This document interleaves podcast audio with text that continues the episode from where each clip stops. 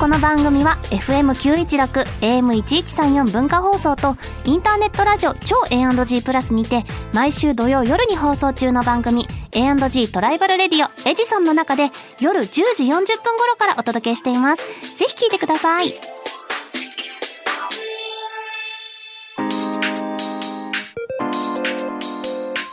週刊秋田書店ラジオ編集部こんばんは、週刊北書店ラジオ編集部編集部員の赤崎千夏です。こんばんは同じく編集部員の伊藤健人です漫画が大好きな私たちが編集部員となって秋田書店の漫画作品の魅力をお伝えしていく番組それが「週刊秋田書店ラジオ編集部」それでは早速メールを紹介します、はいラジオネームいわっちさんからいただきました、赤崎さん伊藤さんこんばんはこんばんはテレビアニメ六道の女たち毎週見てますよおー3話で六道くんがボコボコにされながら幼田さんを連れ戻すシーンは涙腺がやばかったです、うんあと幼田さんと大佐 との何気ないやりとりも好き今後の展開も楽しみにしています、大差ねいい味出してるんですよねあやっぱ報われない友達って大好きなんともあの不憫な感じ がたまらないキャラクターがみんな本当にいい、うーんまあ、これからねもっともっとキャラクター出てくると思うので楽しんでいきましょうはいそれでは始めていきましょう週刊秋田書店ラジオ編集部ススタートこの番組は秋田書店の提供でお送りします週刊秋田書店編集部会議ここからはさまざまなテーマに沿って取り上げた漫画作品を編集部員の僕たちがあれこれ掘り下げていくコーナーです今回のテーマはこちら正反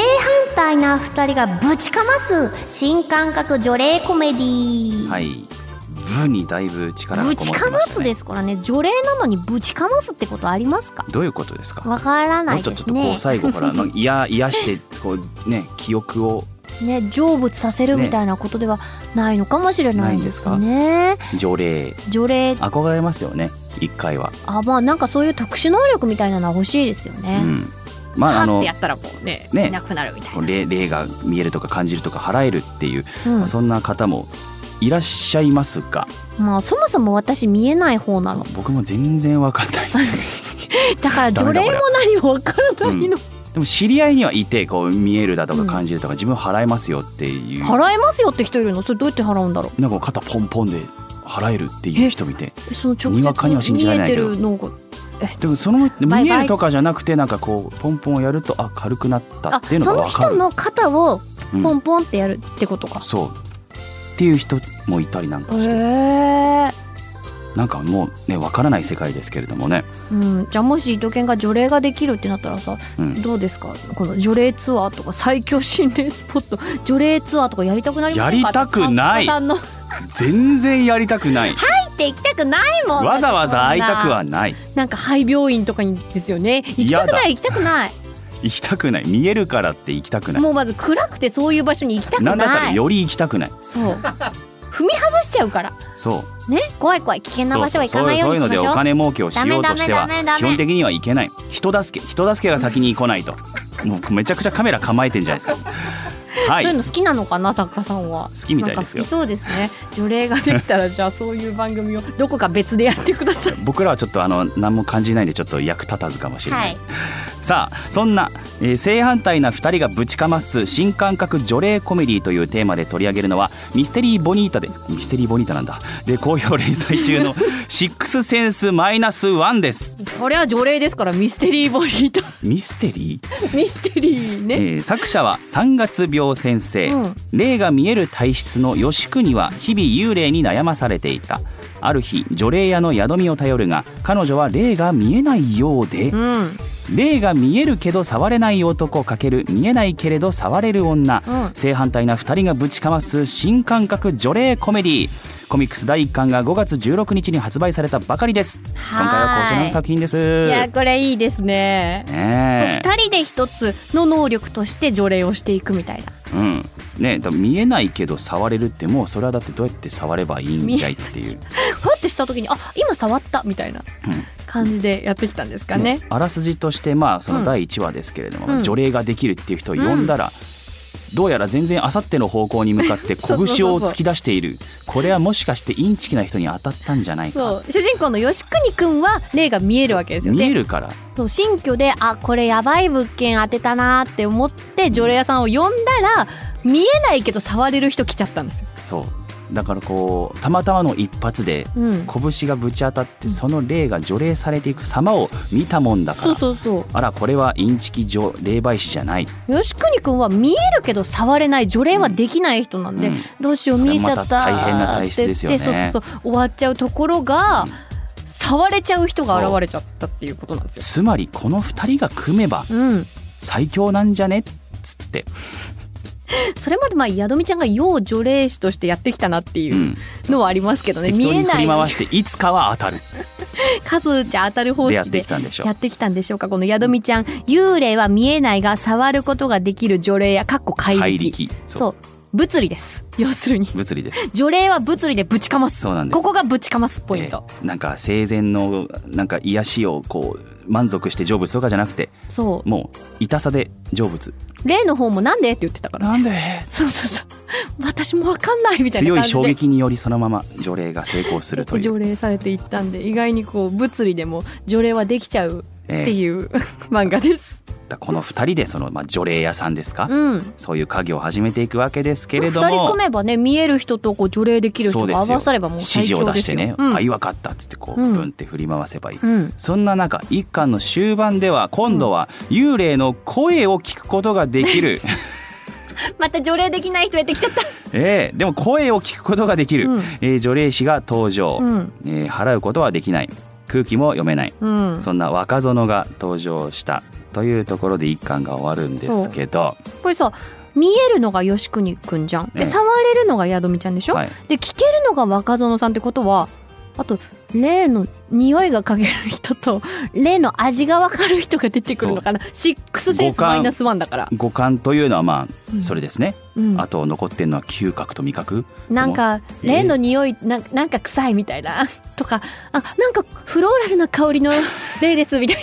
霊を味覚でどう感じるのかな舐めるのも嫌だよねこう、えうんそこら中舐めまではここ例の味が味しがま違うすみたいな っていうのもどうなのみたいなどうなんでしょうね 感じもありますけどなんかまあまだまもしかしたらだキャねラクターが出てくるのかどうかわかりませんけれども、全然わかんないですけどそういうキャラクターが今後2回以降出てくるかもはい、わからないうん、です、でも結局除霊ができるのは宿美ちゃんだけだからそうなんです。そうなん最だろう終的にはヤドミちゃんに頼るしかない。そうもしかしたらでも舐めることによって除霊ができるパターンもあるのかなまあちょっと想像は膨らみますけうど、ん。あとはヤドミさんは基本的にその除霊で稼げてはいません。まあ、まあそうね事務所も最初なかったからそうなん道です。端でこう看板だけ持ってるみたいな、で二人でこうやり始めて。うんあの怪力なんでねヤドミさんこの除霊ついでに家をぶち壊してしまったりしますね、そうねちょっと格闘しててね霊そうとなんですなんかついでにじゃあもうその土地いらないからあげるって言われたりなんだりでこれなんここか大こう事なラとこッなんでキしーょそうラッキーでその土地とね事務所がうんを作るための土地を手に入れることができる、これあれでしょ作家さんの渾身のリリックそうどうぞこれだけはお言願えいしますはい、えー、棚からぼた餅ならぬ除霊で土地持ち棚からボタン持ち除霊で土地持ち こうして事務所笑っのてる笑ってる 自分で作って自分で受け てるだからこうしてだ事務所問題も解決しますと、確かにそのちゃんと土地が入ればあとはまあねなんとでもなるだろうということでそう看板立ててましたけどこれから二人でやっていきましょううん、でもとい結うお構ね、話はいこのやどみちゃんにうんもちょっと辛いというか悲しい過去がうんあったりするっていうこう怪力すぎて触ったものを壊してしまうからこうワンちゃんが昔家に来たんだけどそれが名前がね暴れまんじゅうっていう、えーまワあ、ンギちゃャんギャグなんですけ どねですけど怪力すぎて犬に触らせてもらえないってそうだから触っちゃうとまんじゅうがおしるこになっちゃうから触っちゃダメだよっていうふうに言われてたんだけどその思い出がちょっと除霊に若干生きてくるみたいな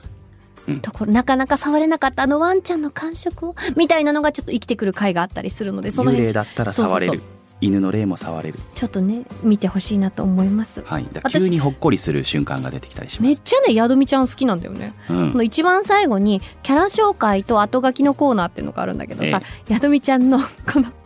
口角が上がった顔をしているが別に笑ってないっていうのがめっちゃ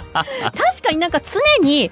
表情そんなに変わんないっていうか、うんなんかニコって顔してるからすごいそこが知れない感があるんだよねやどみちゃんそうですねいますねあの、そうですよ口角は上がってるけど別に笑ってるわけじゃないそう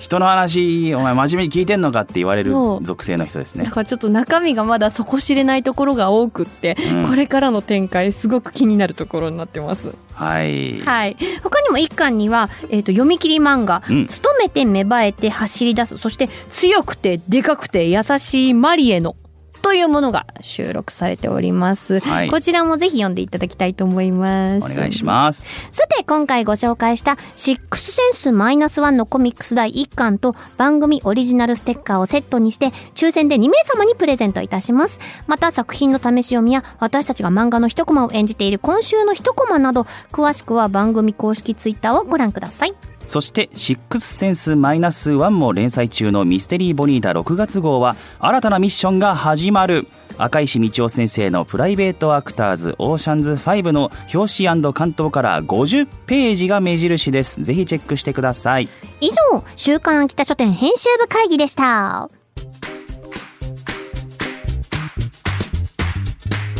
週刊秋田書店ラジオ編集部エンディングです次回は「驚天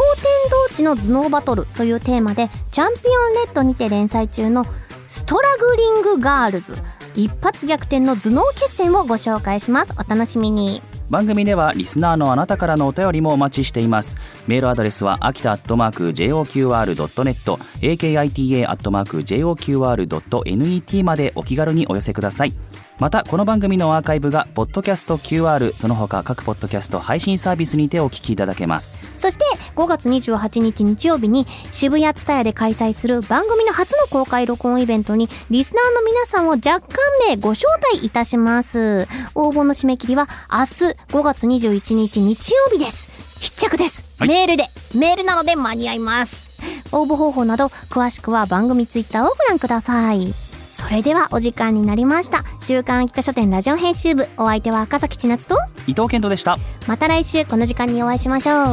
バイバイこの番組は秋田書店の提供でお送りしました